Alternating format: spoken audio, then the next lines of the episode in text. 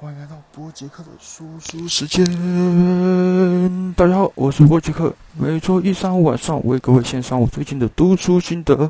OK，今天也有一些晚了，很抱歉，因为我最近今天在台南玩，那晚上怕会吵到同行的旅客，所以晚上凌晨就偷偷跑出去自己录了。OK，那今天想继续介绍为何这样工作快准好的第二个有趣部分。专注，那这个专注呢，并不等于长时间的专心，而是指在固定时间内减少失误以及最大化的收益。为什么会作者会想提到这个主题呢？他先从了一系列的非安意外的研究开始讲起。大家都知道，非安意外虽然不常发生，但是一发生就是死伤惨重。所以他也想借此强调，为何专注对于我们的，对于我们日常生活的工作以及决策这么重要？因为一旦失去专注，可能下场会非常的惨重啊。OK，那其中大家都知道，那想回到飞安意外，大家都知道，现在飞机都拥有自动飞行功能，但是在危机出现时，还是必须由机长来掌控全局。不过，研究也指出，大部分的飞安意外都是出现在在危机出现时，都是因为，诶，当飞机遇到危机时。机上的人被迫在自动化，也就是机长被迫在自动化与手动之间切换时，最容易出错。哦也就是说，当机上的人员无预警的从自动飞行转换到人工飞行时，最容易出现错误，最容易出现意外，因为他们一时间无法掌握现实的情况。那为什么会讲到这个问题呢？这也是很有名的认知隧道问题。简单来说，当人遇到危机时，危机时更容易专只过度专注眼前正前方的东西，而忽略身旁的环境。就像是就像是你在路上看到一条蛇，很害怕，只想逃离它，结果跑着跑着却没发现前面这是悬崖边，那这是非常危险的事情。而现在我们这个社会是这个资讯量不断爆炸涌现的时代，所以但是资讯越多，我们反而更难以专注在资讯上面，我们反而成为资讯盲。也就是说，资讯越多，我们更越难以选择。所以。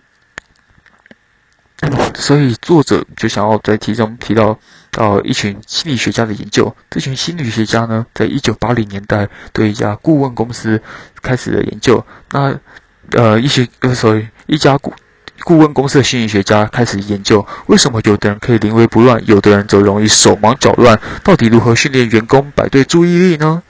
他于是他们就从医院里的护士开始研究起，他发现有些护士压力大，压力的承受高。呃，压力承受度高，也有些人低，但是更厉害的是，有人还可以通灵。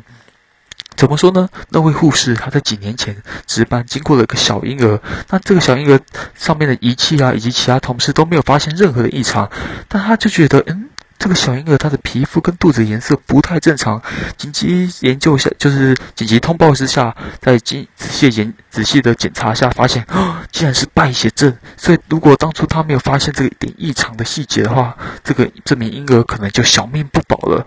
那他到底是怎么做到的呢？其实没也没什么，就是这位护士每次在他每次巡逻之前，都会事先想好每一次巡逻的状况，以及每一个正常。一个正常健康婴儿该有的身体素质，在心中反复的思考之后，以后因此更容易比一般的同事看到到他们不会看到的异异常的细节。那另外呢？那个猎人头公司的明星员工有类似的特质，他们通常都是一群动脑狂，不管是什么样的主题，总有办法提出各式各样的理论，也随时接受新的挑战，于是也就对于未来有更丰富的想象。那对于这两种类型的人，这两个类型的人，他们的秘诀就是在习惯。习惯在心中预期会看到的景象，对着自己说故事，更喜欢想象未来发生的事，比一般人更仔细想象的每一天。那这种习惯性的预测，科学家称之为建立心智模型。那么大家都知道，我们每一件事情，我们人做每件事情都会有，都会做每件事情之前都会有预测。那这个预测会决定我们。到底是否该做一件事情？啊这个预测呢，就有点像是建立心智模型的概念。那么，人类如何建立心智模型，即已经成为呃心理学界一个很重要的课题。那我们每一个人某种程度上都仰赖的心智模型，所以有意无意中告诉自己，这个心智模型有意无意中告诉自己世界是如何运转的。因此，如果一个人拥有更清清楚的心智模型，就可以有对于世界、对于这边的事情有更强大的专注能力。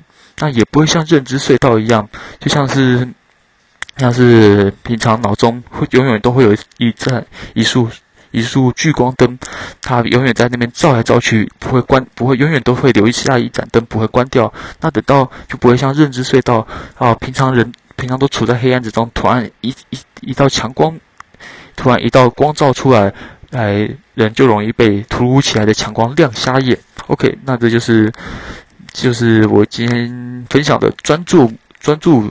这一个课题，简单最后再总结一下，专注其实就是指说，他会作者就是希望大家可以平常在平常日常生活中，就可以在做事情之前先想好这这件事情该怎么做，会出现什么样的意外，会出现什么样的结果，在事前先把这些事情在脑中想好一遍时，那遇到问题时就更容易、更有方法去解决这些问题。